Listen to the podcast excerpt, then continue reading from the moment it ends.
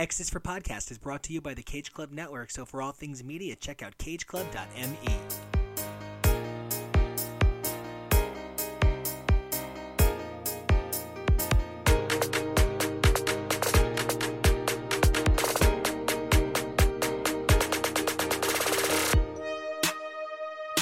welcome back to X's for Podcast, the show where we take a look at the adventures of comics mutants week after week through their many marvelous titles. I'm Nico, and you can find me on Twitter and Instagram at Nico Action. It's N I C O A C T I O N. Today, we're here still rolling through the amazing Hellfire Gala with two incredible issues. We're going to be taking a look at Hellions number 12, followed by Excalibur number 21. Now, these two issues represent a humongous change, not just in what's going on in terms of the X Men universe, but the bigger picture of the Marvel universe is going to be forever changed by this event, and I, for one, am very excited to see where it goes. Here's Nathan with a little bit more about this exciting issue of Hellions. The Hellfire Gala is in full swing, and we are covering Hellions 12. I'm Nathan, and my crew of Drew, Blake, Josh, and Maddie are covering all of the amazing action that happens in Hellions 12. The Hellions weren't invited, but what's a good bad mutant to do but crash a party? I know I would. We get into some amazing outfits, amazing drama. We've got love, we've got action. It is the young and the resurrected. It is the days of Krakoa. So I'm so glad to present this episode to you, and I hope you enjoyed it as much as we had fun making it. Hey everyone, the Hellfire Gala is in full swing now. We are covering Hellions 12, and I am Nathan. You can find me online at Dazzler AOA on Twitter and Instagram. Hey guys, I'm Maddie, and you can find me as always on Twitter at Basely Covetous and over on Instagram at the Basely Covetous Man. I'm Josh Weil. You can find me on Twitter at Asleep at the Wheel, W E I L, and asleepatthewheel.com. And for the next two years as the Progressive Democrat running for U.S. Senate in Florida, you can find me across social media at Weil, the number four U.S. Senate, and joshwheel.org. Hey Andrew, you can find me online on Twitter and Instagram at Drucifer3. That's at D R E W S I P H E R 3. And I'm Blake. You can find me on Twitter and Instagram at Blake's Buzz, and you can hit up my indie blog at blakesbuzz.com. And we hope everybody survives the experience just like the buzz that Nightcrawler and Nanny has going on. I want to see that go on the whole event. Oh my god. Hellions is by Zeb Wells as the writer, Stephen Segovia as the artist, David Curiel is color artist, BC's Ariana Maher is the letterer, Tom Muller is on design for this. Before we get into the crux of the story, I gotta ask, this is such a magnificent event. The costumes, which we'll get into into a minute, are amazing. But what are you guys thinking of art, specifically cover art? Has everybody been just getting the standard? Has everybody just been getting the standard covered, or has anybody else picked up all of their own issues covers, just like me? Which, oh my god, this is going to cost me so much money in this event. Yeah, I got all the green carpet covers. I'm a sucker for connecting variants. Me too. Keep thinking of ways to display them once we get them all, like uh, like hanging them up at like the, the top of the wall, like running like a, a stream of them or Mhm. something. But yeah, I just I keep thinking of like, what am I gonna like? Twelve connecting variants is crazy, and and it's all vertical, right? Like it's there Mhm. it- that hasn't really Yeah. been done before. You know, it's it's kind of a new connecting variant way like or it's been done before vertically but just not with 12 issues. And then so yeah i i got those myself. I'm getting some of the cover a's like you know obviously like we were talking about in the green room the marauders cover a is gorgeous and I picked up the David Nakayama Virgin variants. I liked the magazine covers and I really wanted them, but some of them like kind of blocked the art with the text, and I was like, it bummed me out. And so I just ended up getting, I spent like 120 bucks on the six Virgin variants. I was like, oops. Oh, those Virgin variants though look amazing. But yeah, Yeah. no, I went. To, They'll, they'll be I worth like the $5 in a month, probably. They will. They will. That's the problem with variants. Sometimes you're like, "Ooh, okay, this is not gonna be worth anything," but still, they're so beautiful. Like I can't, I couldn't pass them up. I went with the magazine covers myself because I like the whole magazine's look feel of it. It makes it look like it's a tabloid rag, and they're just gonna like rag on everything that happens. Every time an event comes around, every time a crossover comes around, especially, I'm like, you know, I really should just see if there's anything that like catches my eye that jumps out at me. But I always, I'm a little bit of a cynic, and I'm like, yeah, you know, what if I don't really love it anyhow? Like, I'm I'm a collector, but I'm not like that kind of collector. But I will say, if nothing else, the green carpet variants really jumped out at me. Variant collecting has gone by the wayside since I've made the move to digital. But man, these green carpet connecting variants are stellar. If nothing else, though, I would have maybe had Monet represent X Corp and found another stand-in for New Mutants. I think I haven't really seen, with the exception of uh, the first issue of X Corp, I haven't seen any Angels since X Men Empyre, and I was kind of like, why are you super important? Like, we get that you have money. Like, I know that you're like the the, the event's resident himbo, but like. I don't know. Yeah, that's kind of like. What's the what's the point of Angel? Period. First off, but you know, what's the point of him being on the team? But Oh, listen, and I love shirtless with harem pants and an oversized blazer as much as the next guy. But like, I'm just saying, like, be in some titles, man. Be be interesting. That's all I'm asking. you are asking a lot to ask Warren to be interesting. That is Okay, pretty that is a fair. big- I'll, I'll I'm just mind blown because I thought money did make you important, and now I'm just wildly lost and confused. As somebody with very little of it, I just try and convince myself it means nothing. I should probably do that too.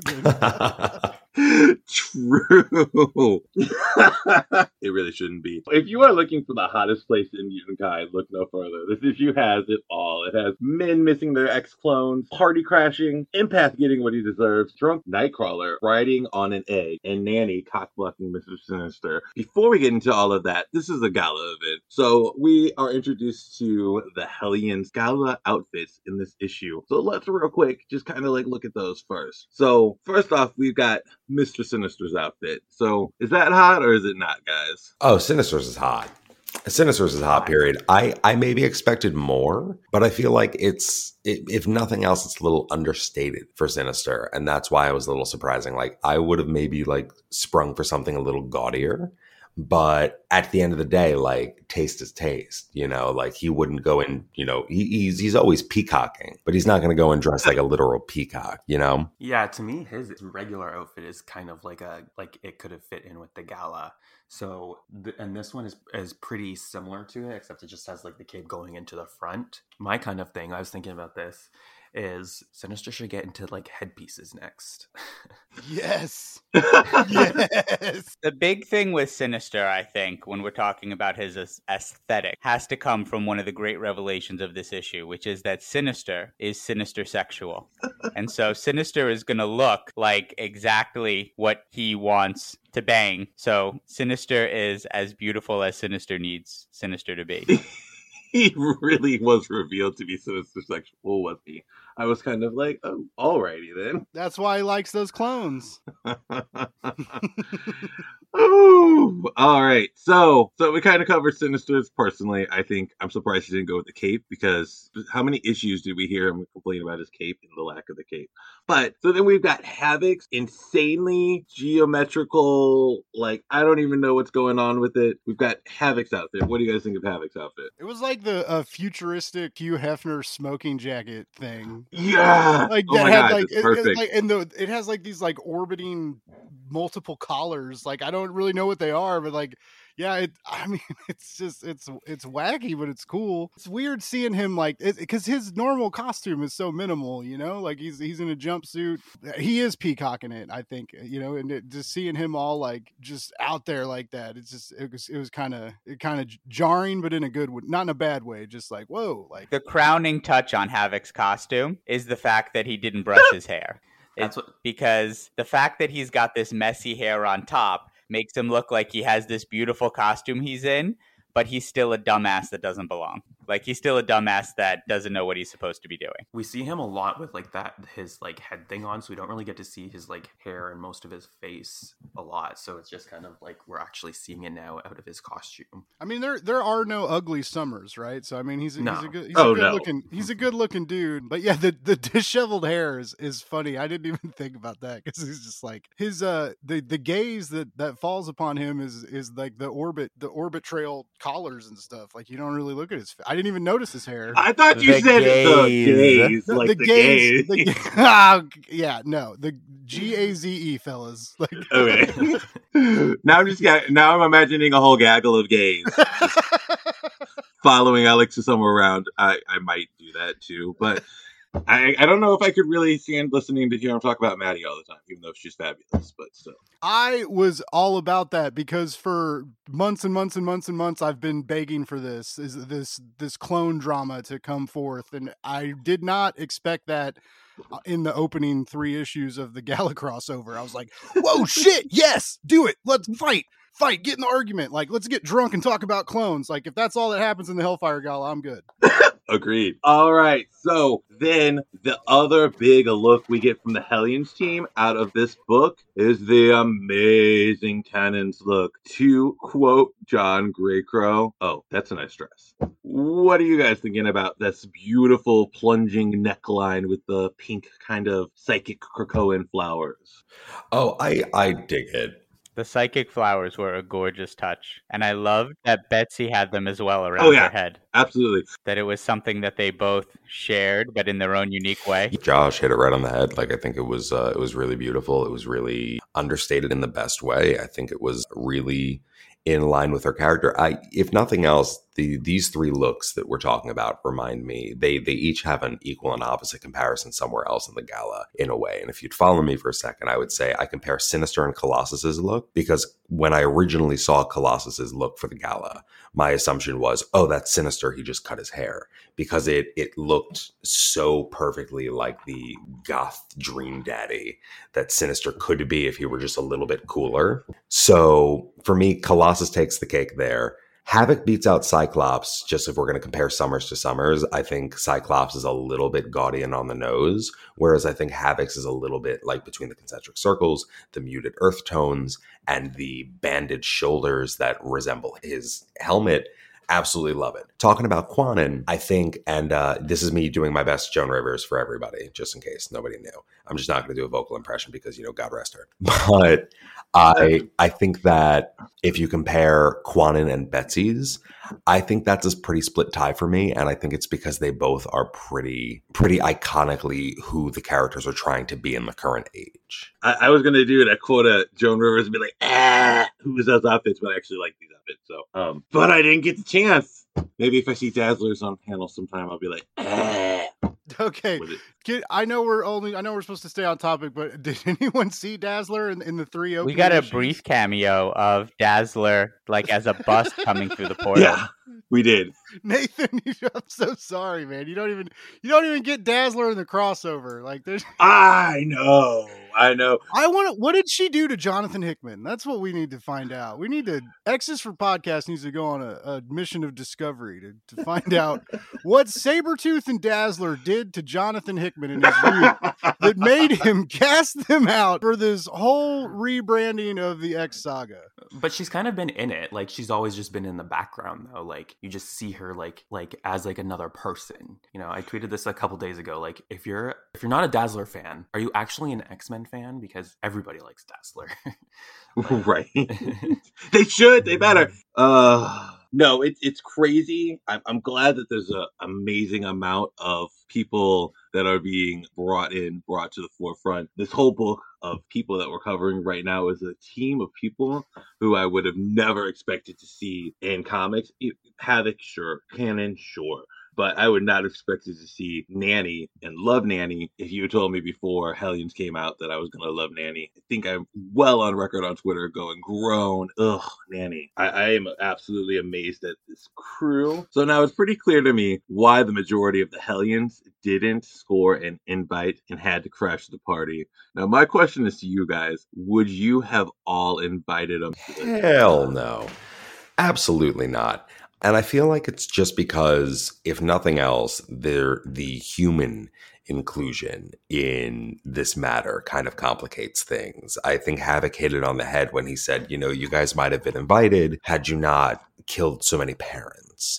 And that was specifically a nod to, to Orphan Maker, but realistically, Nanny is viscerally terrifying, absolutely horrifying with zero social grace. And now the Krakoan edge that she has due to her resurrection. I mean, who would have expected her to tie one on so heavily?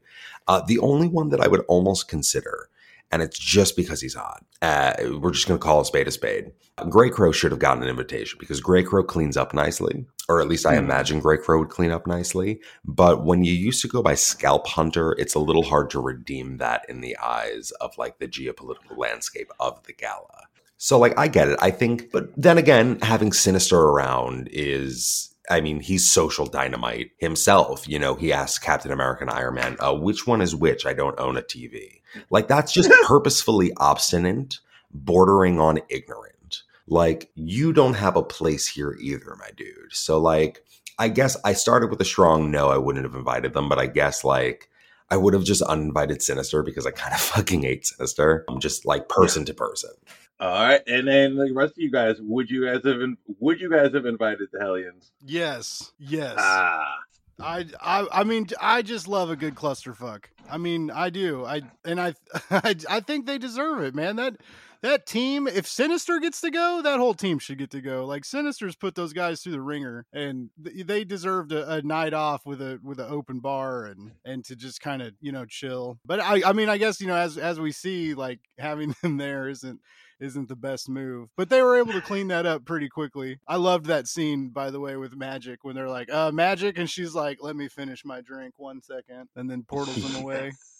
The a lot of the gr- high points of this issue would not have happened if the if they wouldn't have crashed the party. So I mean, technically, the Hellions made the gala better. the first two issues of the galas, we got high stakes political drama, and we got none of the soapy stuff that we are getting in this issue.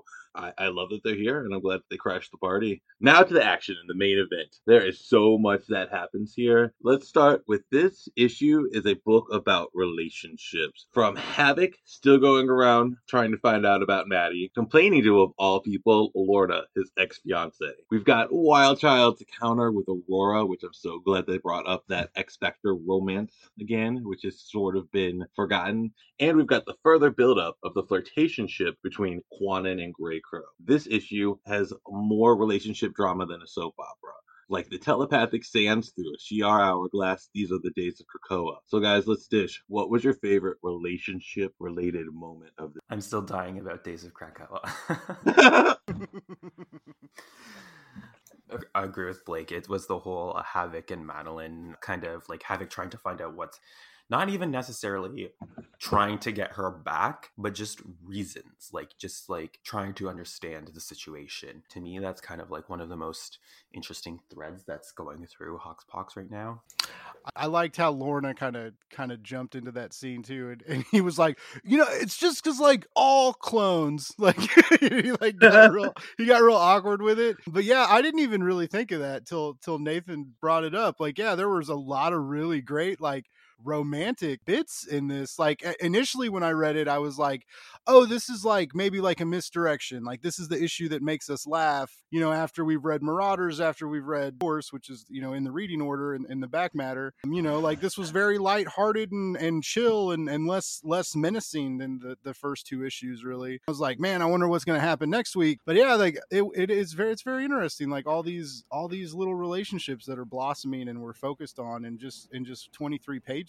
Like, and they were really great moments and they weren't overbearing and they made sense. And that was really that was really smart writing and and um and like good uh like emotional feedback from the artists and stuff. Like, that was all handled really well. I didn't really connect those dots till just now. So I've been on record in a lot of our previous episodes of wanting to see some callback with a lot of these characters to things from yeah, the old X Factor run. You know, like a year ago, a year and a half ago, I did a, a deep dive going through all 149 issues, and so you know, I was super excited when I saw Rhapsody show up in the first issue of this in Marauders. And then when we finally got our Kyle and Aurora moment that I've been waiting for since both of them have now kind of come back out of 20 years of nowhere to, you know, be big players in team books again in the last year. So I was personally super excited for uh, the Kyle Aurora moment and the inevitable awkward Kyle uh, Daken moment. But I think the best written and the best written throughout this series has been Kwannon and John Grey Crow. They're definitely going to be doing some horizontal dancing after the fireworks tonight, but they had some of the best moments. The way that they're drawn together, the way that I want to say Zeb Wells does more with less, you know, not a lot of dialogue, you know, but just the little right thing and then some kind of quieter moments with them together, just being mm-hmm. comfortable with each other. And one of the top lines of this issue, I think, was Kwannon talking about sharing with him about how far she's come in her relationship with Betsy, killing her every day in a vivid dream for every day for 30 years in a vivid dream doesn't hurt. That is one one of the things I specifically wanted to pivot to is that relationship update. Now, we've seen a lot of it going on through Excalibur and through Hellions itself, but the relationship update between Kwannon and Betsy is something that, if you look back from the start of the dawn of X, they could barely look at each other. Now they're now they're greeting each other. And Excalibur and Kwannon basically saved Betsy's life. So I want to know what do you guys think about the new paradigm of the relationship? Um, and then I think Betsy and Kwannon's uh, relationship was really, you know, it was nice to see an addendum put on it in the way of a quick encounter at the gala because I was a little bit concerned that after the arc that we came out of just before this two part arcade arc, where we sort of really wrapped that up nicely, where Kwannon was the one to rescue Betsy in, excuse me, that might have been in the pages of Excalibur. The the interplay is is outstanding between these titles, as limited as as it is. But suffice to say, having seen it resolved so neatly in Excalibur left me hoping that we would see it touched upon in Hellions. And I think it was just the right kiss and go. I think it was just the appropriate amount of recognition without having to harp on the moment and create this this lingering dissonance in it. And before I toss it to anybody else, I just wanted to posit since uh, now we're back to talking about the melodrama of it all. Were this not Days of Krakoa, it might also be Days of Our Infinite Lives, or or That's so good. that was good. That's that was so really good. good. Days of Our That was Infinite good. Lives, or The Young and the Resurrected. Um, Oh yeah, The Young and the Resurrected it is. the, the joy the joy of having five people in a room is that I get to listen to you all, and in the breaths, I'm just like, think of something funny, think of something funny. But I am curious. All right, let's let's just go round robin. Uh, Blake, what did, did you think?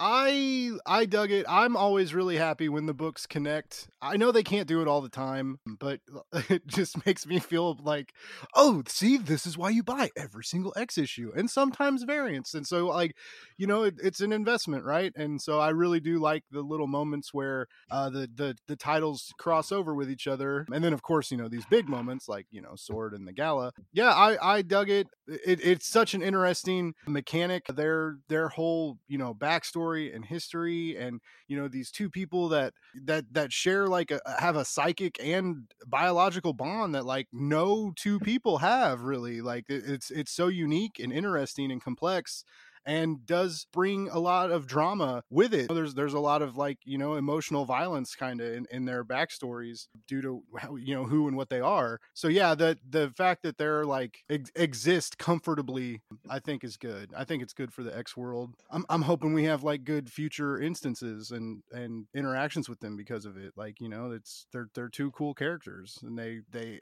when they occupy the same panel, it's it's interesting and and also like a rise in tension. It's like whoa, like what's gonna happen? You know, I like. I am on the exact same page. I freaking love it when like the issues cross over, like between this Excalibur and then Excalibur. The one thing too that I really like is that Betsy and Kwannon they still don't like each other. Like they're still not friends or anything, but they can like work together if they have to. Which I think that's like an important thing to do with people just in general. You know, like you're not gonna like every single person that you come across, but you know maybe have like a bad rapport with them, but just to like work it out, do the job at hand, maybe just like give them a wave and keep going. You know, that's like it.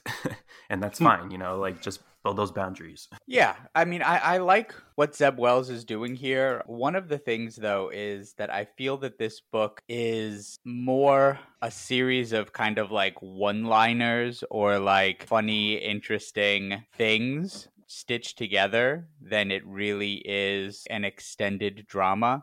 And I think my biggest disappointment about this, which has nothing to do with well, maybe it does. I don't I don't know who was involved in the decision making, but might not even be a knock on Zeb Wells. It's just that this is our second big crossover in a row where the Hellions feel like they're a stitched in backup story to the gala. That they're not actually moving the gala story, that they're a gala chapter, but not moving the gala forward, much like they were an X of Swords chapter, not moving X of Swords forward.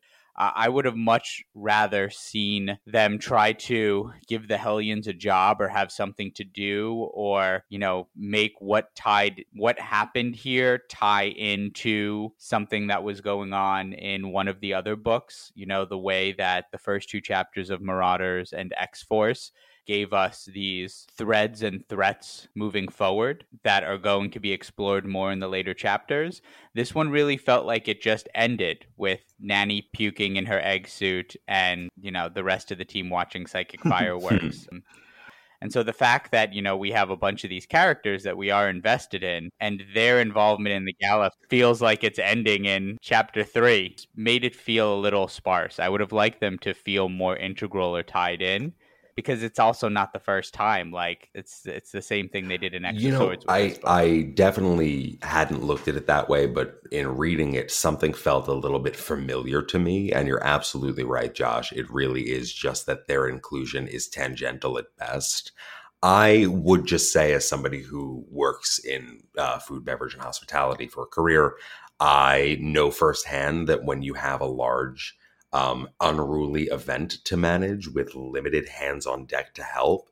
You don't take your problem staff and move them up to floor waiters. You let them smoke pot and valet cars. You know what I mean? so I think that it it would have surprised me if the Hellions were given enough trust to have an integral role in the gala itself. I totally understand the impetus for wanting them to feel more included because it did feel a little, you know, Frankenstein stitched together. But if nothing else, I'm glad it was a crashing event and not a working event because there's only so interesting as you can make. In my in my opinion, Zeb Wells is the professional and he is here to prove me wrong. That's literally what he works for. He wakes up every morning. He's like, I have to prove that one guy from that podcast wrong. And that guy's me. Um, and it's totally cool. We have a give and take relationship. But having said that, I I think that this was if it's going to be a one off, it's going to be a one and done inclusion for them. Then okay, I admittedly don't have the read order in front of me. I don't see how many more times Hellions will grace these pages of the gala. Uh, It's uh, only one. on. It's only one for each issue. it's one for right? each issue, Yeah, right? it's one for every. So- one for everyone. Yeah. In that case, I feel a little bit better about this than Ten of Swords, where we had two or three issues of nope, we're still meandering through Otherworld. Oh yeah, that that uh, their inclusion in Ten of Swords was like you guys have all mentioned. It was maybe a fun little interlude, but it definitely served no purpose. It served no purpose at all, except for the fact that we did get to see Nanny on a horse, which like kind of made the whole event for me. Uh, I hate how wonderful she is. When so when when this series was announced, I was one of those idiots that was like, "This is trash." Like this. oh, me too. That that cover they put, I was like, "Why are they? Why is Psylocke my one of my favorite characters like leading this team of, of douchebags?" Like I, I I was like I was so mad, and then you know I was I was so wrong. You know, this ended up being for me one of my favorite X books. We're what uh, twelve issues in, and it's it's been twelve wonderful issues. But I I do agree that like in Ten of Swords they were kind of like you know a- an add on. But that's why I really liked this issue because I felt like it was Zeb being like, you know what, you didn't invite me to this party, but I'm gonna crash it. And like he did, he crashed this he crashed this gala party in with his with his one tie-in issue, and it was was glorious. I mean, I just like anytime the Hellions are involved, I'm I know I'm looking for a good time. So this issue had this issue had the drama. Now we're getting to the booze. Any good party has got an open bar, and this party definitely has a big open bar. So we go from Sinister, is he flirting with Captain America and Tony Stark? I don't know.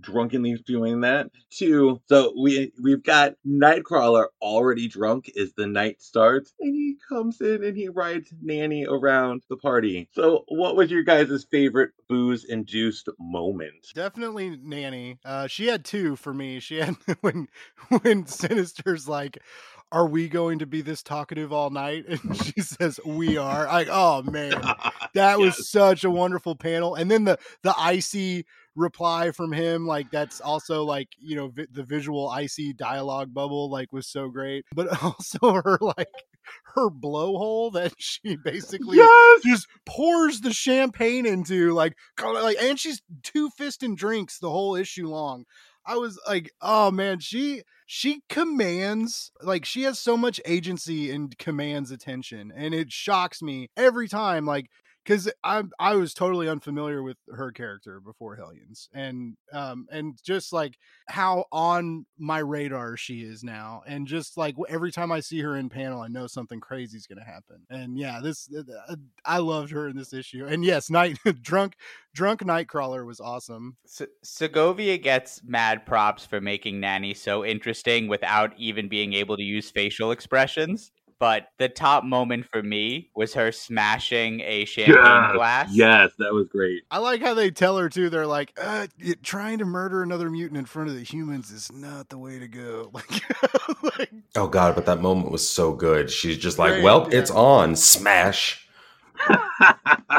go time, motherfucker."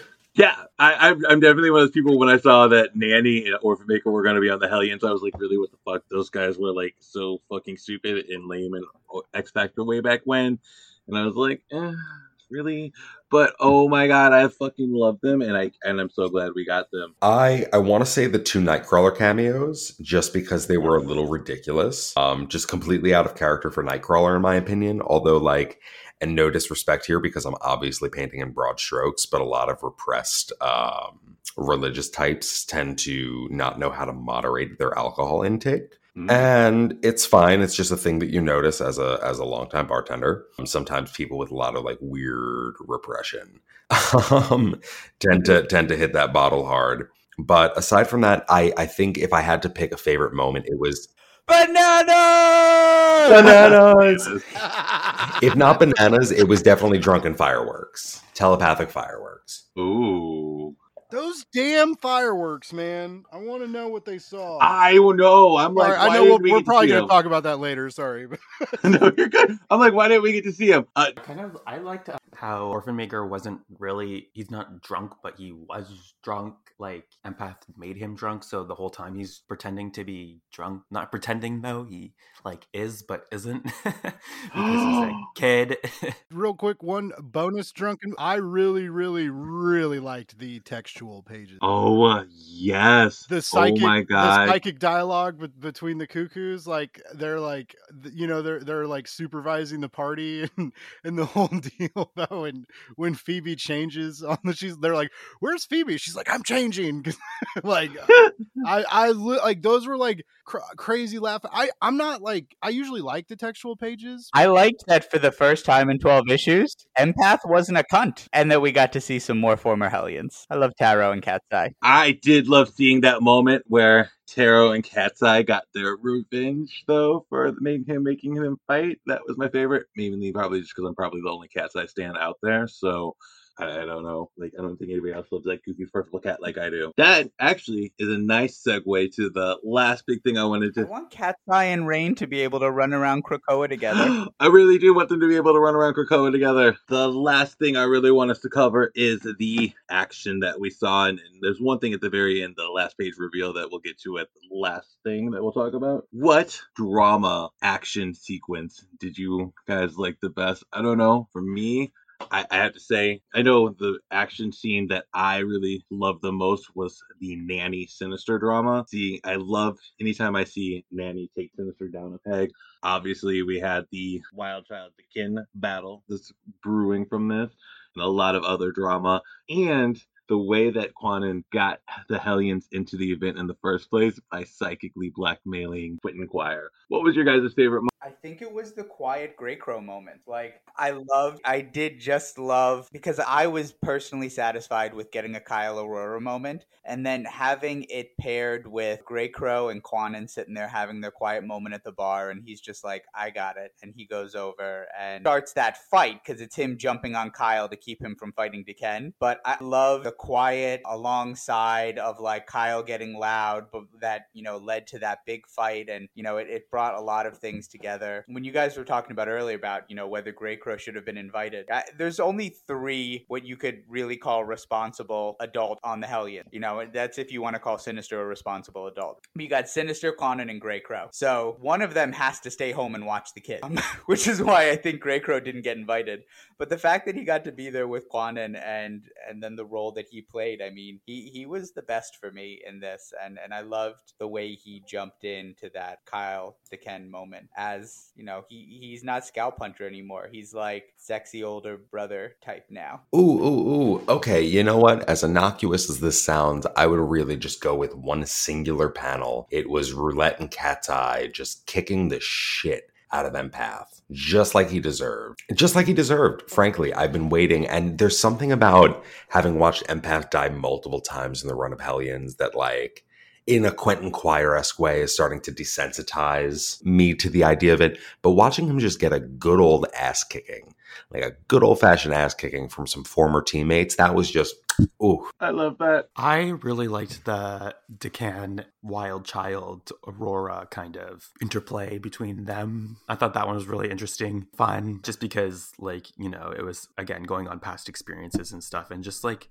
you know, we're getting a little bit more into Wild Child's kind of Arakan personality a little bit more. Kind of, he's a little bit of a new character, kind of in a way. So because he's been progressed, ev- evolved, that he seems like a new character. So it's kind of like getting to getting reacquainted with him. My favorite moment was the was Havoc talking to uh, Magneto about about the clones. Just because, like I said, I, I've been waiting for this. You know, we've we've had Gabby voice her her opinions on the matter in, in, in past issues, and the beginning of Hellions, we saw we, we saw Havoc question the, the council's decision on clones. It's been this lingering tension that hasn't really been addressed, and I was not expecting it in the opening chapters of the gala, and that really took me by surprise. I really, really hope. I mean, I, we're gonna get repercussions from it someday. We ha- we have to. They keep bringing it up, but I just ah, I want it so bad. And I want I want Madelyne back, and and I want to know Gabby's safe if, if anything ever happens to her. And so yeah, it was it was cool to have that brought up. And then like I said, I really like I really liked Magneto's daughter coming in at, at that awkward moment because you know they her her and Havoc have that kind of on again off again deal anyway. And then so for for him to be like, you know, it wasn't like it's not like I want her back. It's just like all clones, right? Like I don't know, it's just like really awkward and funny, and this whole issue is just awkward and funny, and band of misfits, and everything they bring to this new birth of X Men is is really wonderful. And this issue showcased like it showcased it perfectly as to why this is one of the best X books out there. I loved every single second of the awkward drama, like you were talking about. The Lorna and Havoc scenes were amazing. Just, just the idea of this his longtime ex girlfriend, his ex fiance. Havoc is sitting there complaining about not having Madelyne Pryor. It's just, it's so Havoc is so such a fucking himbo, and I love him for it. So after the Hellions are kicked out of the party they just crashed, they get to witness the telepathic fireworks through some magic from Kwannon, and we also get the return of the Sinister from Arakko. Is that who that is? Where were you guys when you saw that last panel and the fireworks, which were so fun too, even though we didn't get to see them? I did not put together that that was Arakko Sinister. I was trying to figure out like when Nanny had slashed him with a broken champagne glass across the forehead. That lobotomy Arakko Sinister coming back is very, very interesting. You just blew my mind. Galaxy brain. It's so funny because it wasn't until you mentioned that that was the sinister from Otherworld from Arakko that it clicked for me. I was like, what happened? Like, what did we miss at the gala that his head's cut open? Like, is that from Nanny? But then I looked back at panels like before that, realized that we didn't see any sort of act of violence like that. Very confusing in that regard. So, so frankly, my thoughts are just now developing on the matter because I just sort of figured it out. You know what I mean? Damn, thanks for helping me put that together. I guess I guess we'll pivot to someone else who knew what was going on. it's it's fine. I also did not get it until I saw someone reviewing the video and they said it. Yeah, I think it could have been made a little bit more clear, but I'm pretty sure the solicits for the next issue of Hellions is going to go into like Locus Vile and all that stuff. Kind of interesting to see where that goes. Ah, good. Yes. Tarn the Uncaring uh sort of spliced sinister towards the end. Like if you guys ever saw what happened to Selene, where before she made Amanda Sefton of all people rescue her from that machine where she was just unraveling and slicing herself up. So it's crazy. And he had the clone on Krakoa hidden away just in case he didn't come back. So this is gonna be crazy to see Okay. this battle going on. Um, I don't know. Do we think Nanny? Do we think Nanny is going to take sides in the Sinister War that's going to probably come? I kind of would like to see her take down just the winner. The winner, like it's a hard fought battle. You know, we've got one sinister barely holding on, and then Nanny comes and does whatever Nanny does. Do we know, like, what are Nanny's mutant powers? Is she like a low level telepath? Is that what she's supposed to be, or I don't even know. I don't know that we've actually seen her use her powers. She's got the two suits. There's the one. There's like the nurturing suit and the battle suit, right? We saw that a while back. Yes, yeah, she's she's got the suit. She was a scientist before, and we know she's a older lady. But it oh, it does say that her mutant power is a type of low level telepathy and mind control, which she enhances by projecting a chemical pixie dust at her victim, victims. So okay, so she's kind of like I was gonna say she's kind of like a pixie off-brand knockoff, but Nanny came first, so I guess that makes Pixie a Nanny knockoff. I'm not sure how I feel about that. I I would just like to address the fireworks and how massively disappointed I was. So I read Hellions first, right? Because I knew we were recording and I wanted to like get that out of the way. And then um, I, you know, jotted down some notes and then I was like, I probably read because Marauders was the red issue, right? And so like then I read Marauders and, and X Force and I was like, because I, was- I was like, well, surely I guess in I guess in Marauders it's red, so we'll get to see the fireworks there. Then I read Marauders and I was like, well, there's no fucking fireworks. And I read Force and I was like, oh, there's no fucking fireworks. And I was like, what are the fireworks? And the fireworks uh, instill tension. Like the mutants really like it, but everyone leaving the gala has some really intense opinions of things that that they're like. There's that interaction with Steve and Scott, and then there's the interaction, and these are in the other issues I know, but like there's the interaction with the Brazil ambassador and and Emma, and like there's some like big words that are said after people see these fireworks, and I really wonder like why they didn't let us see them initially, and how, and it also makes me wonder about the structuring of the following. We've got nine more issues to go in this crossover. We see the guests arrive and the guests leave in these three issues, so I kind of wonder how like the rest is going to be structured. Is it going to be aftermath of the gala? Is it going to be you know side stories of the gala? Like I'm I'm real interested in the in the upcoming weeks of uh, X books to see how this event is structured and how it plays out. the way I'm kind of getting it is that every single issue is is the entirety of the gala. So the next book is going to start from the very beginning of the gala, and it's gonna it's gonna fit in those that Marauders or like Hellions missed. You know, Nightcrawler is drunk in this a lot, so in Way of X, we're gonna like go deeper into that, why he's so drunk and what happened. I'm I'm down with that too. I was I'm also thinking that maybe they're holding the fireworks for uh, World of X or what or whatever the, the new kind of giant size issue is. I, am hope I'm thinking that's probably where we're gonna get the fireworks, or they're gonna make us wait till the end because I want it now, so they're gonna make me wait a month. they would those those cock teasers. Also, we've got we know there's some big you know there's some big events that are going to happen in the gala because we know we know the X Men are going to totally get revealed. We know that something's going to go on with Magneto that's going to cause a trial. We know all of these crazy things that are going on.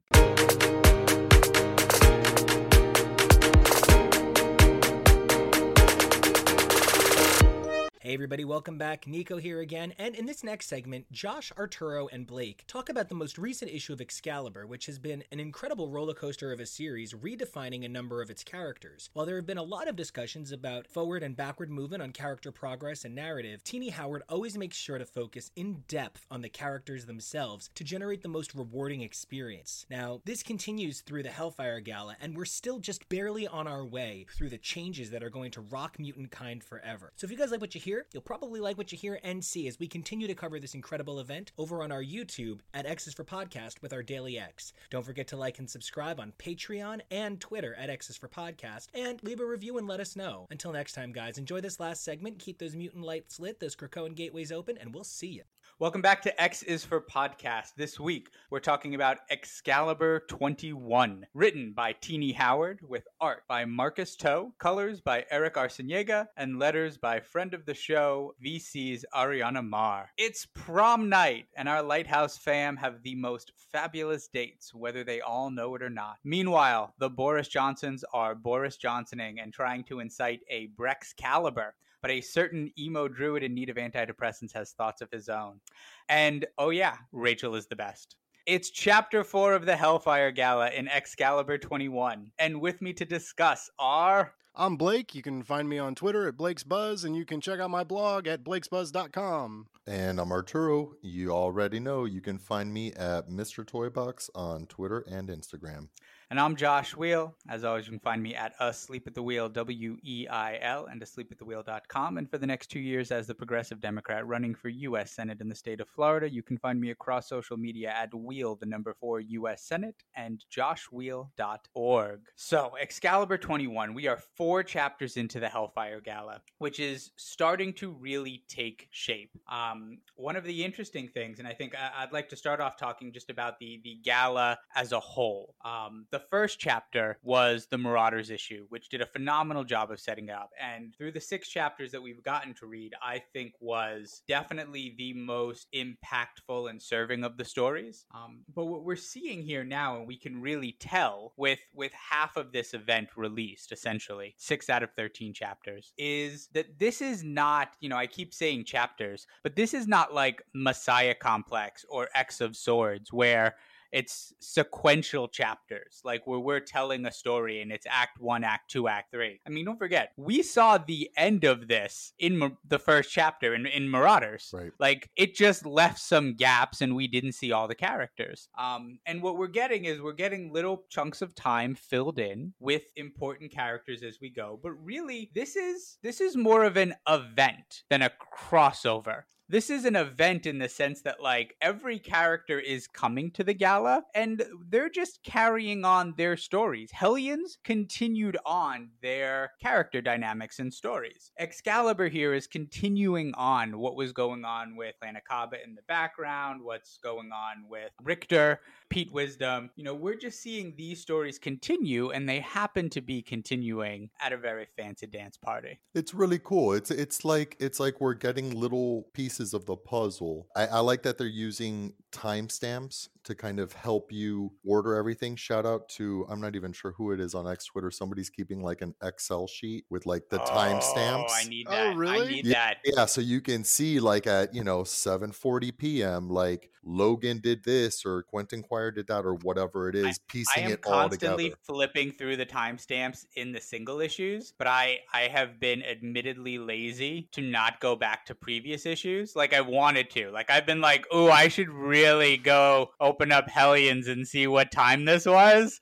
But that's across the room. That's a lot of work. Somebody's doing the work, and we gotta we gotta find we gotta find that sheet and and retweet it. But it's helpful, and I think it's a really cool way of tackling this event because I think every book is just getting one issue, right? hmm Yes. So it's perfect. 13 books. Well, 12 books getting one issue each and planet size in the middle. it's great. It's like the event is this like nexus point where everybody's passing through it, but you don't have to be, you know, terribly worried about what's going on in Terra Verde when you're in the Excalibur book. Like that's just like part of the cocktail party that you're not in during this book. So it's I think it's a really neat way to to tackle an event. Yeah, it's you know every every issue is a little bit more of the curtains pulled back, and we get like a wider gaze at, at the at the entirety of it, which is cool. I just want to see these damn fireworks, man! Like, keep talking about these fireworks, and like I'm yeah, we're assuming they're gonna- waiting for the the planet sized issue. Is it? Is I'm thinking that's when we'll get to see it. Or the finale. I don't Or know. yeah, maybe they'll make us wait till the end. But yeah, I'm and, not and then sure I mean we're we gonna got like see a him. little. I think it might just keep being like a MacGuffin, like something we don't see. But Oh, I would I would not. it be happy might with be that. Yeah, I've I already would- I've already seen people I've already seen people pissed. complaining about it. Like if I have to hear about the fireworks one more time, it's like, yeah, buddy, you're probably gonna have to hear about them like Yeah. five more times. I'm gonna guess. I'm gonna guess seven more times Yeah. because we have seven issues left. But it's cool though. It's cool that they have like these little anchor points like the fireworks that you'll see in all of the issues basically.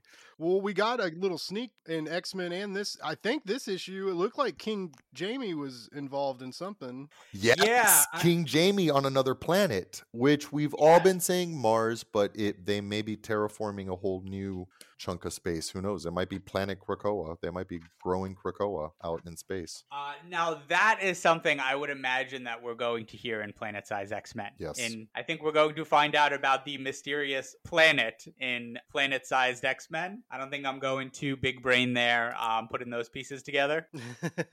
Rictor, can we just like take a beat and talk about Rictor? Guys, I love Rictor so much as a character, but this was this was like painful for me, like seeing him characterized like this.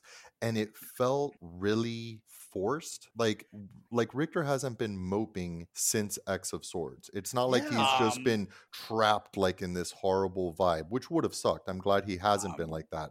But the fact Do you remember where we first found him in Excalibur 1 or 2? Yes, yes, I do. And he was He was the- hiding in a box of dirt. right. And Big A had to come and pull him out and Yeah, help him find purpose outside. again. Yeah, I remember that. And now Big A's gone. Right, but I feel like he's I, I feel like Rictor has grown through Excalibur, and then I felt like for this issue, for the purpose of this story, and simply because Tini refused to make this very simple, straightforward, happily ever after, she wants to like make us work for it, and relationships are messy and you know, etc. But like I feel like he was regressed in this way that he was just super emo, and it just it really did not it it just bothered me. It just I, I have him written down as emo. I think I introduced him as you did you um, did. I latched onto that. You as absolutely an did. emo druid in need of antidepressants. Yeah. I, I felt I mean- that his his yeah I, I felt his piss babiness was forced as well. Um, I was just like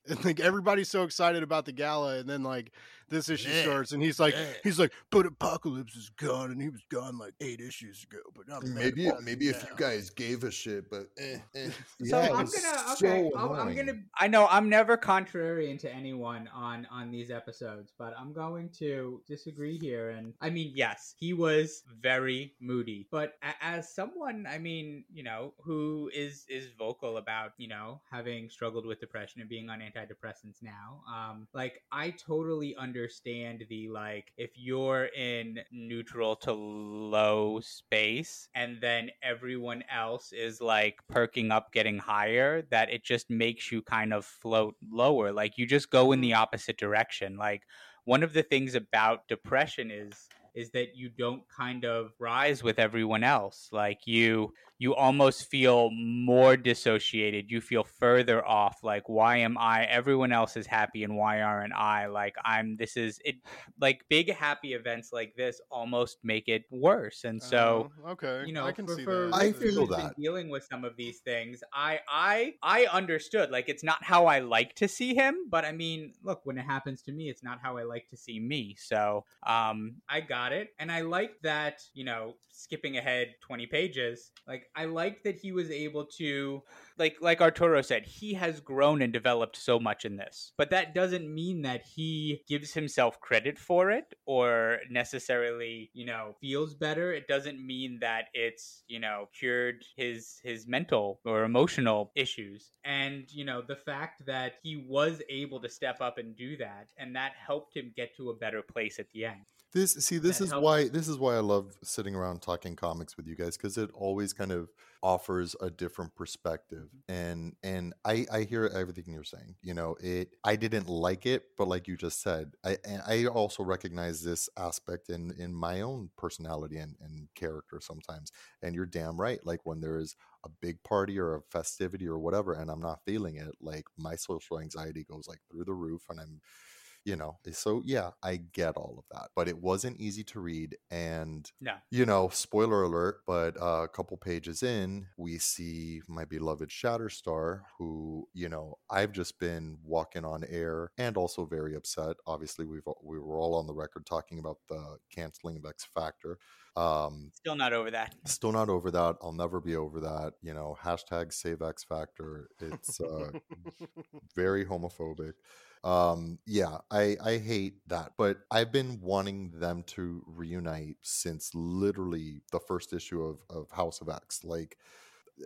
they're just a ship that I love that means so much to me and I want them to be together. And in the world of like, you know, comic relationships or whatever, I fully acknowledge that sometimes like just marrying off two characters is like the most boring thing you can do, i.e. Northstar and uh and Kyle, i.e. Gambit and Rogue, which we're about to get into as well. How dare issue. you? I love them so much in this. I love that they're married. I love that they're happy, but it's it just kind of like changes things. So I don't want like Rictor and Shatterstar to like. he is such a good married. house husband, kept man, whipped bitch. Oh my I love god, it we'll so get much. into it. We'll get into it. We'll get into Gambit. We're not there yet. Hold on. We have to deal with Shatterstar. I want Shatterstar and Rictor to be happy. I don't want them to be like a boring married couple. So I appreciate that Tini's like, listen, eh, relationships are messy, breakups are messy. You can still love your ex, but there's a lot of feelings there. And but the way that this was characterized, it feels to me like like Shatterstar is being punished, like he's done something wrong, or like he had abandoned Rictor and and it just felt so unfair and it felt so like i got ah it was such an unsatisfying feeling to finally like when i saw that hand reaching for Rictor i was like oh my god here it goes here we go we're gonna see oh yeah, we knew Shatterstar." exactly who that hand was. and then you turn the page and like and it's hilarious because in the panel Tini is talking to Synch and she has this like look at her face she's like looking at Rictor and shatterstar together Let's and- stop for a moment and love all of the cameos in the background love the of, of, of real people in the Hellfire Gala. I love the cameos, and I'm sorry if they're bothering you.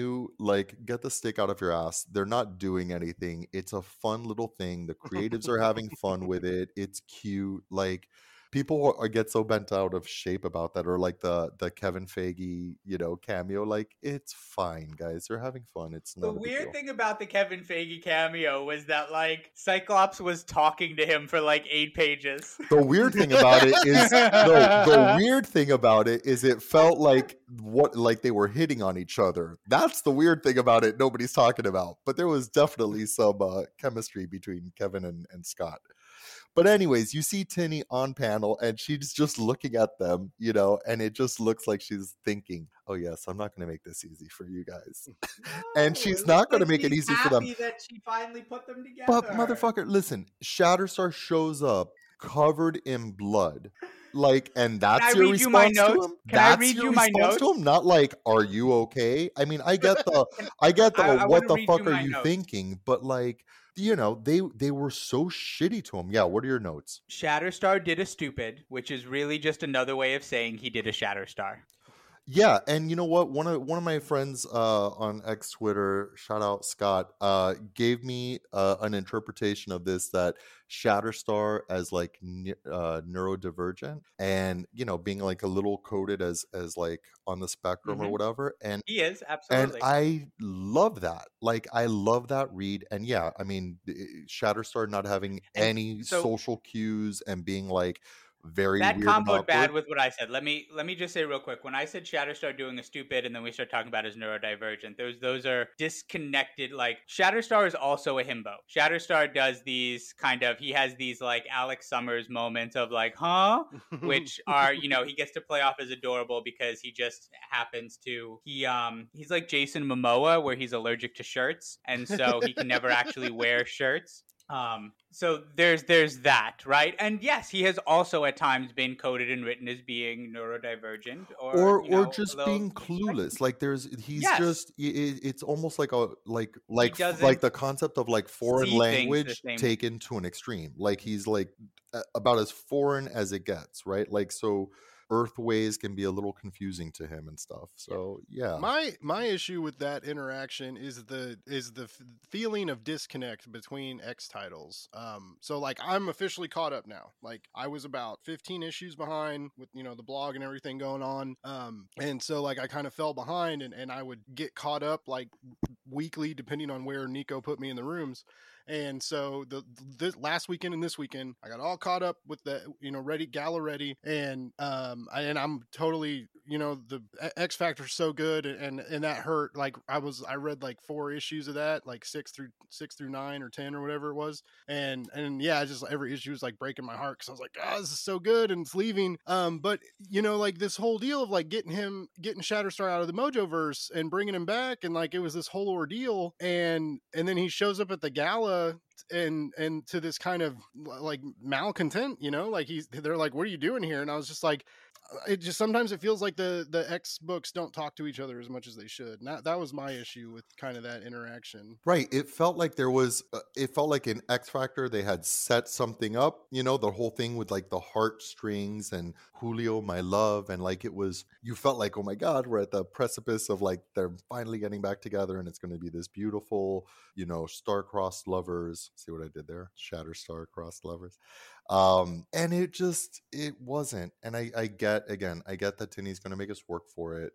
Uh, I hope and pray that like we get to a place where they're going to just be together and you know fun boyfriends saving the world and all I that. mean, I think but the, the end of the issue was was a really high point and for sure, for yeah, sure. I mean, like that that read totally to me. saved it. It was, Yeah. and that was really be- that was actually really touching and beautiful and very well done. and the art really saved it there because like the Yeah. dialogue is like pretty chill but just seeing Rictor like resting his head on shatterstar that to Mhm. me was like okay i feel that like I, I feel that like that's that's the ex that you still love but like you guys have some shit and you know yeah I also Okay, I so- really love the line. and He like, let me show you this beach I just made. I was like, yes, that like, was so good this is so good. Okay, It so was good. Rictor Rictor had amazing moments, and and and we'll get to that a little bit. I want to kind of move on from Rictor and Shatterstar. The one last, Uh, I never will. Rictor comment is um about his Hellfire Gala. So um outfit. So about like Rictor's the- outfit I like the cloak. Like when we see him just like with the cloak and it has that druidness in the earth, it's cool. But whenever he takes the hood down, he looks like the fucking Riddler. Um yeah I just Talk I about it. can't. I, I can't, like speak on it I, I it, it it took me out like it took me out of the comic a couple times because you know the to me my druid scene or you know some of these where he's got this like mask on and the green suit and he's like ah and it's just like he looks like a cheesy Batman Look, like a DC villain. Hold on, I we're gonna can't. let. Can we just talk about that? Just like I know that it's not like the sequential order of things, but now that we've talked about the druidness of it all, oh god. Okay, here's my thing with the whole druid thing. We have a whole other dimension, right? We've got Otherworld, we've got Avalon, we've got a whole other place where you could do a ton of fun shit with the druids, and I wouldn't even blink. But the fact that Rictor calls upon the druids and they just like show up, like the fact that that only happened in one page and he gets his, you know, King of the Druids shillelagh, and I love the word shillelagh, uh, that just felt so corny and forced and and too fast to for me to give a shit. You know what I mean? He's got some Too he's got some fast, too furious, Man energy. Too fast, too furious. Yes. He's got some big mole man energy, like standing there looking all short. Big like, mole man energy. For me, and they come out of the ground. Right. And you know what? When the mole man shows up with a bunch of monsters, I don't think about the monsters' personalities and their what's driving their character and, and, and their motivations. No, I just see them as monsters. But when you have like a civilization of bearded druids showing up out of the earth, it's kind of like, well, what like I don't I, I'd rather not see a group of those. I'd rather like have a character or two from the druid race developed, right? And I'd ra- I'd like to see them maybe like I don't know, watching from the shadows or something, not just like show up en masse, declare you king, and and then just disappear immediately Too after. Like much what the fuck? outside. Too of much gala happened this in one page. Yeah. Yeah, Yes. it, there the Agreed. uh it, cause even even like so the only other issue i can really compare this one to in regards of like structure uh and and outside influences other than the gala was x-force. Um but i mean x-force still made sense because the things that happened in x-force happened within the gala in the moment. And this um we we spent almost as much time outside of the gala as as within the gala in excalibur and we've got the the the, the Le Fay stuff and the Rictor stuff, and it was just like it. A lot happened in an event comic that did not have anything to do with the event, and didn't get the page time it deserved or the No. the build up or anything. And I was just Yeah. I was like, why are we why are we running and gunning so fast here? Like this is Right. very much this is very much the issue 21 plotting, the story we would have gotten if there was no Hellfire Gala. Yeah. Like, what would have happened in the next chapter of Excalibur, right? And we would have seen the Britons sacrificing Pete Wisdom to open the portal and resuscitate Morgana Le Fay, and them trying to strike off and, you know, reclaim the lighthouse. And so Druid King has to step up and make his own island, and like, and the, all the Clan Akkaba kind of becoming legitimate powers in Britain. Like, this is the next big progression. It all just then, it felt like this script was written and then it got adjusted into a Hellfire Gala. And most Mm. of it seemed seemed in together pretty nice, but it did not leave enough pages for uh, Rictor becoming the Mole Man. Yeah. Look, you know what? And I get that we're in Excalibur. I get, you know, I've been I've been reading it since the first issue. I feel I get it that there's magic and and this is this is that book, right? But in the Krakoan era, we have this whole other thing called mutant magic and and uh, and the circuits, right? Like combining powers. Like I would have much rather have seen Rictor team up with Petra, Magma, uh, uh, throw Black Tom in there if you want, Avalanche. Like, get me a couple of like Earthbenders together and let them do a circuit to create this. You know what I mean? Like that would have felt so much more in universe and and relevant. And I would have just enjoyed that so much more than pulling out, you know, a dozen of these like nameless druids out to name Rictor King, and then they all just disappear. Like That's it just didn't make sense. That's the Bye. worst. That was the worst part. Is that from one panel to the next, they're gone, and like Rictor now- and Shatterstar are, are going to the beach, and it's like, I love that for them. That's Oh, great. those but where the fuck did the druids go? Let me show you the beach I made and putting his head on his shoulder. Loved the it. last two panels are a beautiful way to end the story. Yeah, and that would have made a lot more sense if you're walking away Yeah. from Avalanche, Petra, and Black Tom, not if you're walking away from your new kingdom of druids. It's so weird, and it's like, and again, like I said, if we were in Otherworld and and and Rictor became king of the druids, give it to me, thousand percent, let's do it. But here, it just felt so dumb. Also, the data page after all that, um, like this ended on a data page, I believe, and Mhm. and it talks about the the new lighthouse island, and you know we get this really great moment where he's like, "Let me show you this beach I new made."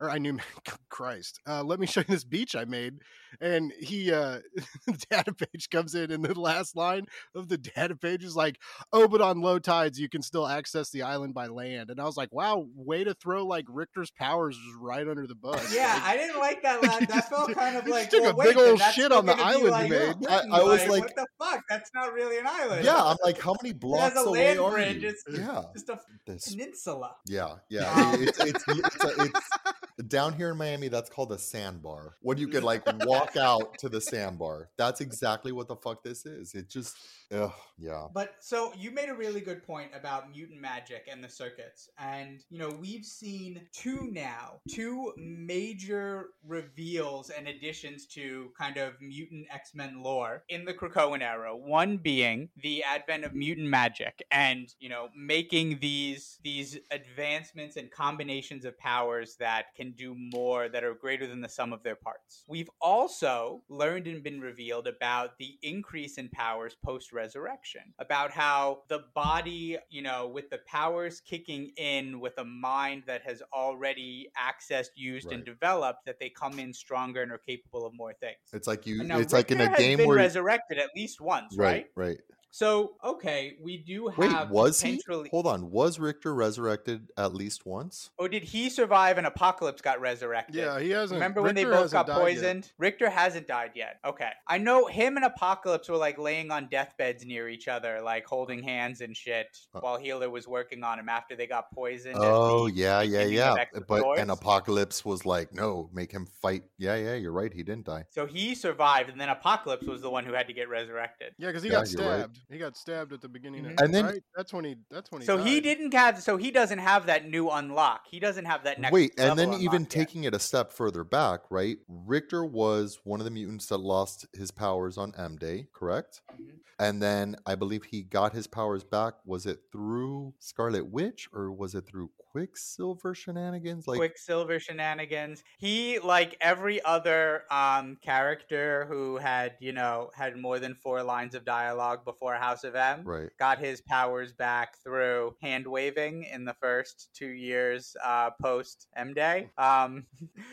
I just so waved my hands for the listeners Yes. at home that couldn't see my my Yes. mystical maneuvers. It is kind of a letdown to then say Rictor just unlocked or did this thing we hadn't seen before, or is now King of the Druids. When we also have in place, like we should kind of be using those lores, like you're saying, like all the mutants are gathered. Petra and Black Tom and everyone are at the gala. Like Mondo, should be like we literally getting- have seen yes. Mondo there. Like he would have been. He should be going and getting these people, or you know, there should be something involved. Like we should be getting one of those. and it would just strengthen the whole concept of Rictor as the heir to Apocalypse's, you know, grimoire and his his like esoteric, you know, knowledge.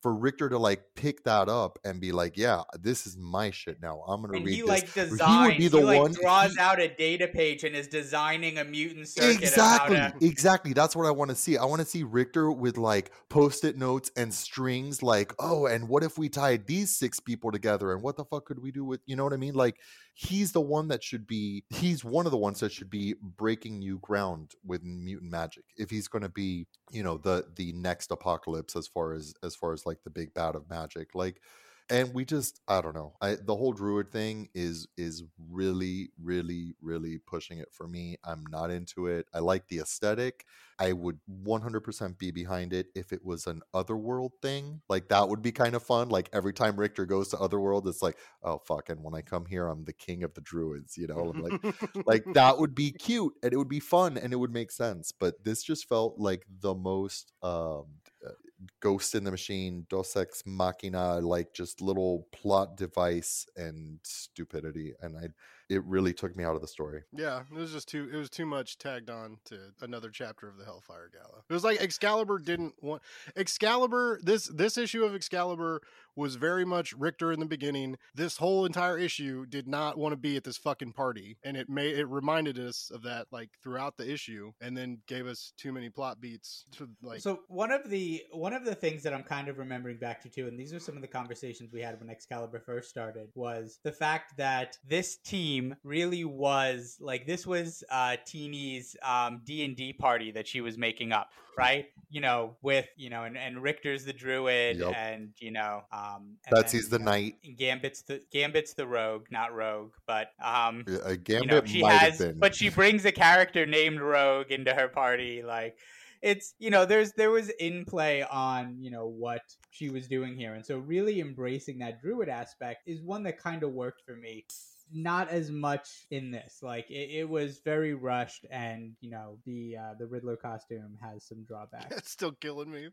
I didn't see it till you mentioned that. That's i mean awesome. yeah you said it and it's like yeah it's been staring us in the face the whole time So we do have some other, you know, other things happen in this as well. We do get a a big Hellfire Gala overall movement um, with the Clan Akkaba. Ah, Wait, wait, wait. Before we even get to there, but talking about Clan Akkaba, another thing that really High Priest and priestess really that's what it is. stuck in my craw this issue was when uh what's this guy's name Ram- ambassador brousseau Yes. when he informs you know emma and charles and and Mm-hmm. betsy basically That's the scene that I wanted to go to. Yeah. yeah that we're doing the you know Mm-hmm. krakoan brexit Brexcalibur Brexcalibur. Thank you, Brexcalibur. Emma Frost. Nowhere on Earth, in no possible timeline, does Emma Frost respond to the ambassador the way she did. Like, So I felt that that had to be like, because I felt the same way. Like the fact that Emma was visibly surprised and shook and had an outburst has to mean something. Like, because that's not Emma. That like either that's a major mischaracterization fuck up, or it has to mean something. Or she like oh like maybe it was Mystique. uh,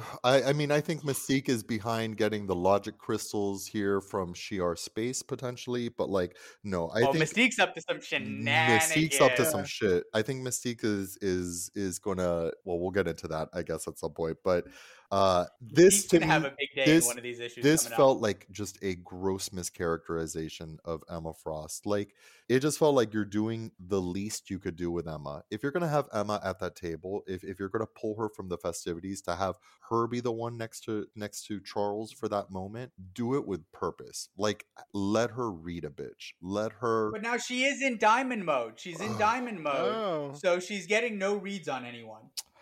I don't know. I think we're kind of. got Emma. Emma's been a chess player, three moves ahead of everyone this entire gala. Exactly. The fact that the fact that you know these Brits who are aligned with really really bad guys that we know are causing trouble and are telegraphing their moves like across the room shouldn't be surprising her like this unless it's like a faux outright. Like I don't know. Like that's why I want to believe this means something because my first thing was like the fuck because that This- if it doesn't yeah. then it's a gross mischaracterization. gross Mexican. That's just not Emma Frost's tone. That's not the way she would respond to these grimy little flat scans coming here and trying to like Smile upend and her party. She wouldn't be like, I beg your pardon. And then like when she's clocking them on the drugs, he cuts her off to tell him, Don't worry, we're returning your shit. We don't give a damn. And like she has nothing to say, get the fuck out of here. Yeah. Like you're not just in her presence, you're at her fucking party. Like she's not gonna,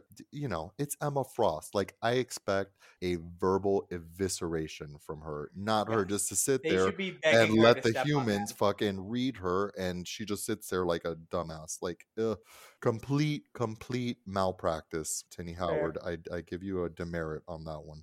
unless unless we get some sort of retro reveal that she's you know leading them on to play something then yeah I, I i have to agree now what i was more a little surprised by was um pete wisdom Oof. after this going down I enjoyed that. I'm sorry. I am not a Pete Wisdom fan. Seeing Pete Wisdom like constantly, consistently just trashing mutant culture. Like he has no time for Krakoa. He doesn't want to be at their filthy green lagoon. Like he's just so above it.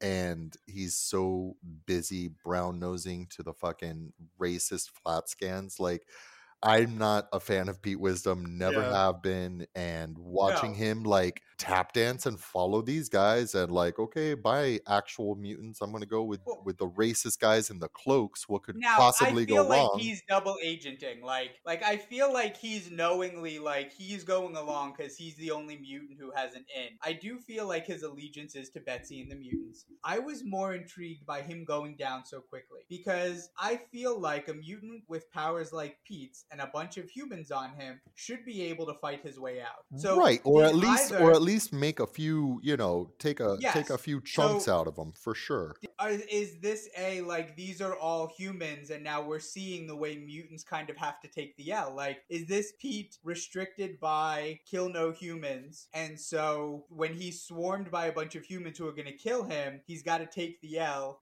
because he can't. No, But you're why does he you're call out? He calls I out don't to know. Am mommy I though. overthinking? Am I overanalyzing? I you're don't know. you're That's you're you're was giving a pass. by this scene. I did not li- like this scene. Felt awkwardly constructed in that sense. No, and, but like, we've already I seen couldn't- we've already seen kill no human, but maim who you got to. like so, so we have more more mischaracterization badly yeah. yeah It was bad. It was I, I I appreciate that it was a sacrifice. I appreciate that he went down with the ship. Like I appreciate that his uh his bullshit of like kissing Clan Akkaba's ass basically blew up in his face. I'm into all of that, but I totally agree with you. It was like in three panels he got stabbed and you're like, really?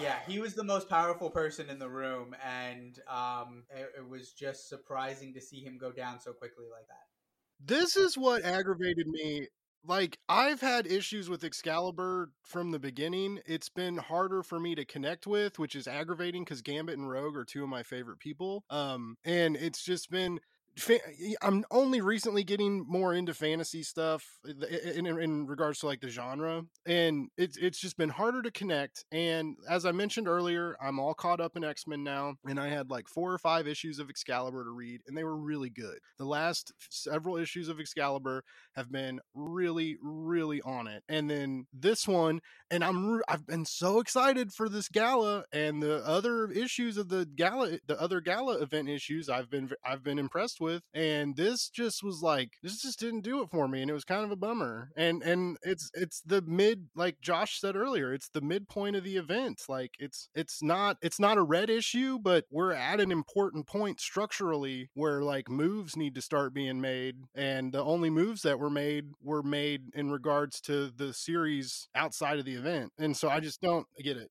I, I completely agree with you, and I I think the way I look at it is Excalibur is the box of chocolates of of the X line. You literally never know what you're gonna get. Like and sometimes it sucks. Sometimes you're just like chewing on it, like, oh, okay, I guess I won't spit it out. And other times you're like, fuck, this is so good. Like that Yeah. malice issue was so Now, and that Malice issue was two months ago, but that was the last issue we had of this, and that is one of my favorite issues of That's my all favorite Excalibur. Pox Pox era. yeah, favorite Um, Excalibur so- for sure. Yes, there, there, there's definitely. I mean, it, it's not going to be as good as that. Um, there, there's some problems with this, and look, we see that a lot of times when things have to, when stories have to tie into crossovers or events that they're not necessarily ready or want to. hmm Um, could Tini have done better? Yeah, you know. Um, but we do have three other little things to talk about. So let's start with Blake's favorite people here, Gambit and Rogue, because we're going to get a big change to this book coming up. As we see in X Men 21 that came out this same week, Rogue is one of the new members of the X Men, and so she will be leaving Excalibur. Although Gambit's going to stay around with his cats, because cats are magic. Um, and while we're on this, just to say real quick, I love Gambit's uh, Hellfire Gala. Uh, he reminds me very much of the guy at Pride who wears belly shirts because he knows he's shredded and loves everyone seeing it. Um, and and that's Gambit here, and I, and I love it. He is such a himbo kept house husband man, and he loves it, and he's happy with it, and I'm happy for him. Yeah, I, I love the they're they're like, "What are you gonna do?" He's like, "I'm gonna hang out with the cats." In That- Otherworld, That at least was funny. I, I I appreciate that she at least like is calling it out. Like, yeah, guys, I know that's all I've done with him. and but did you know- say he's got plans. I was very intrigued by that. Yeah. He, he mentions like he's not going to go back to Krakoa. He's going to stay in the in the lighthouse. And I was like, "Oh, what's that mean?" So that means something. And so let's Who knows? talk about Let's see. So like, have- let's see what that means. Like, remember when Gambit stole a magical deck of cards from Otherworld, and that never turned into anything? True. Maybe those are like the plans. Maybe he's like Maybe. something's gonna happen with that. Who knows? All right, so we have Gambit has something. Gambit will be on the team. Rogue is not, and Gambit has plans. We also learn in another uh, little side detour that felt way too short. We learned that uh, Meggan Braddock is pregnant. Yeah.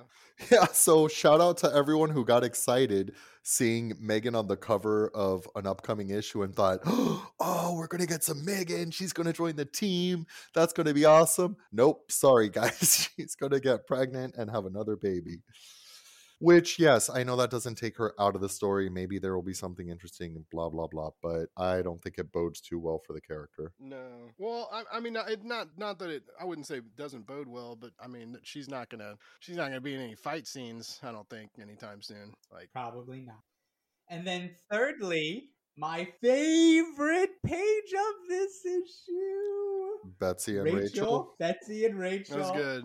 And I so I'll be honest, right? I cannot like tell you like I can't look at girls and tell you like someone's a top the same way I can with guys. But um Rachel is very clearly a top, I think. I Oh, think a hundred percent. um, Yeah. Right. And I love I love her asking Betsy to dance and, and leading and dragging her out so much. And then we get the final line of this page where Betsy invites her to come around the lighthouse more. Rachel, it misses you. I won't go on the record now as saying that as this team reforms in the next range here with Rogue leaving, I think that Rachel, with X Factor being canceled, Polaris moving to the new main team, Rogue moving to the new main team, I'm gonna say Rachel comes back to Excalibur and is in this book now. I hope so. I mean, I think that's you know that that that would be a better solution than Rachel just being in limbo.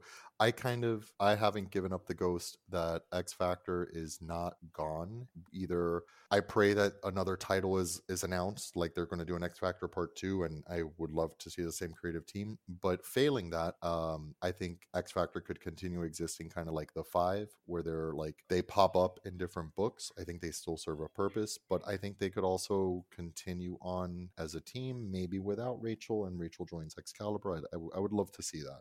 I think one thing I want to talk about about this page, and this was you know quite a bit of discourse on on X Twitter, um, is the whole idea of this being queer baiting, right? Like that these characters are not canonically they're not kissing on panel and you know so this just feels queer baiting and you know i i 100% appreciate that your mileage may vary and everybody's you know read on something is is just as valid as anyone else's and like whatever you bring to it you know like that's that's totally fine. But i would also like to say sometimes i think that we could all benefit from being a little more patient with with some of the writers and like I realize the ridiculousness of talking about let's be patient with making Rachel bi or gay because she's been around for, you know, 40 years or whatever. Uh, but if Betsy and Rachel had just like kissed on panel in this page, it would have felt so abrupt and so forced. And that to Hold me would have felt a little more like, where, Do you where guys did that feel come that from? they're? You guys feel that Tini is seeding a Betsy Rachel romance? Because I didn't feel that at all. No, I, Uh, I, I just felt that they're both bi, Yeah. and they're really old friends, and Right. Yeah. I mean, there was like a f- there was a flirtiness, but yeah, I, I agree that it is more friends, and I also agree like, and this is something that you know, just part of like the queer community, like you can be friends, and also there can be like a different level of affection that you're able to express without it being weird.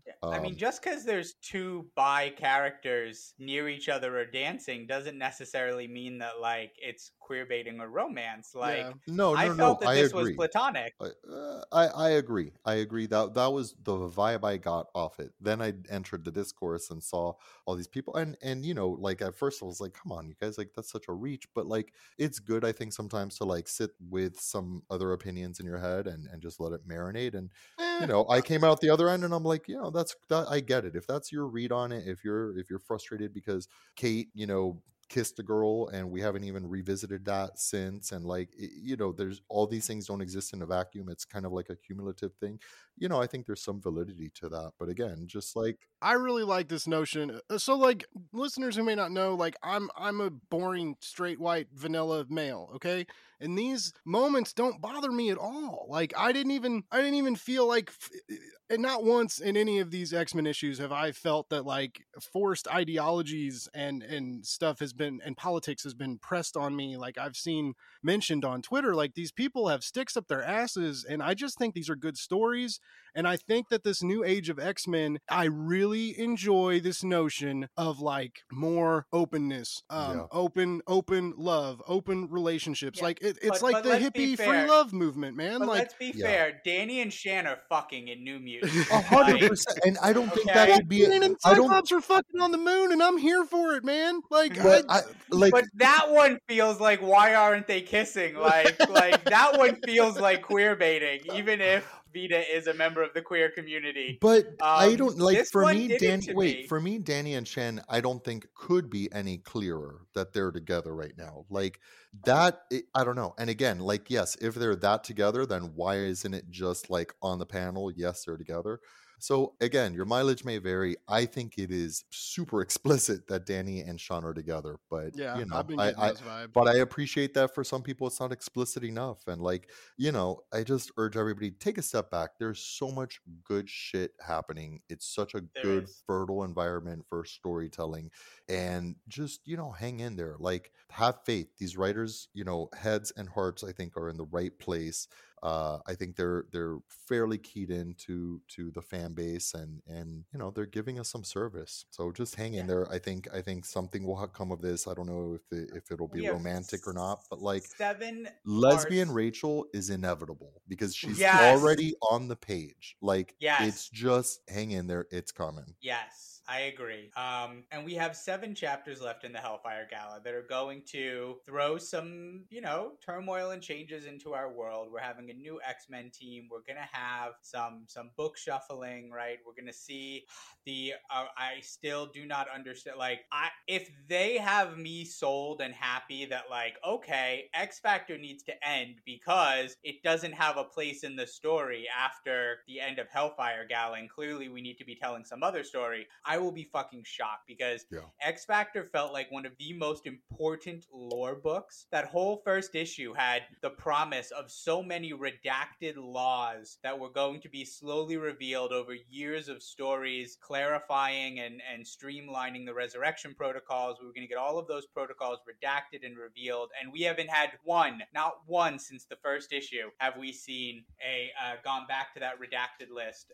And yeah, that like that is such an important part. It was also giving us the five. We were getting so many big major parts of this new world. I'm not over that being done. No, yeah, the um, cancellation of X Factor has radicalized me. Like I I don't fucking get it. Like we showed up, we bought the issues, like number one, you know, on Comixology the weeks it would come out. Like, what the fuck? I need an answer from Marvel of like why it happened, and I need them to stop being coy about what's coming next. I get that they're going to be a big part of the trial of Magneto.